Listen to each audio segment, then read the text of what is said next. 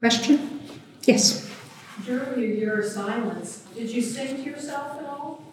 I chant, and that's singing, yes. It's ironic. You know, I have prayers that I do and pujas and chanting to do, and yet it wasn't very long before I stopped vocalizing that. I started speaking like this to myself. I stopped projecting, mainly because it was breaking the, the space. So I whispered it. I whispered these things to myself. And yes, I sang to myself, but in a whisper. It was quite amazing.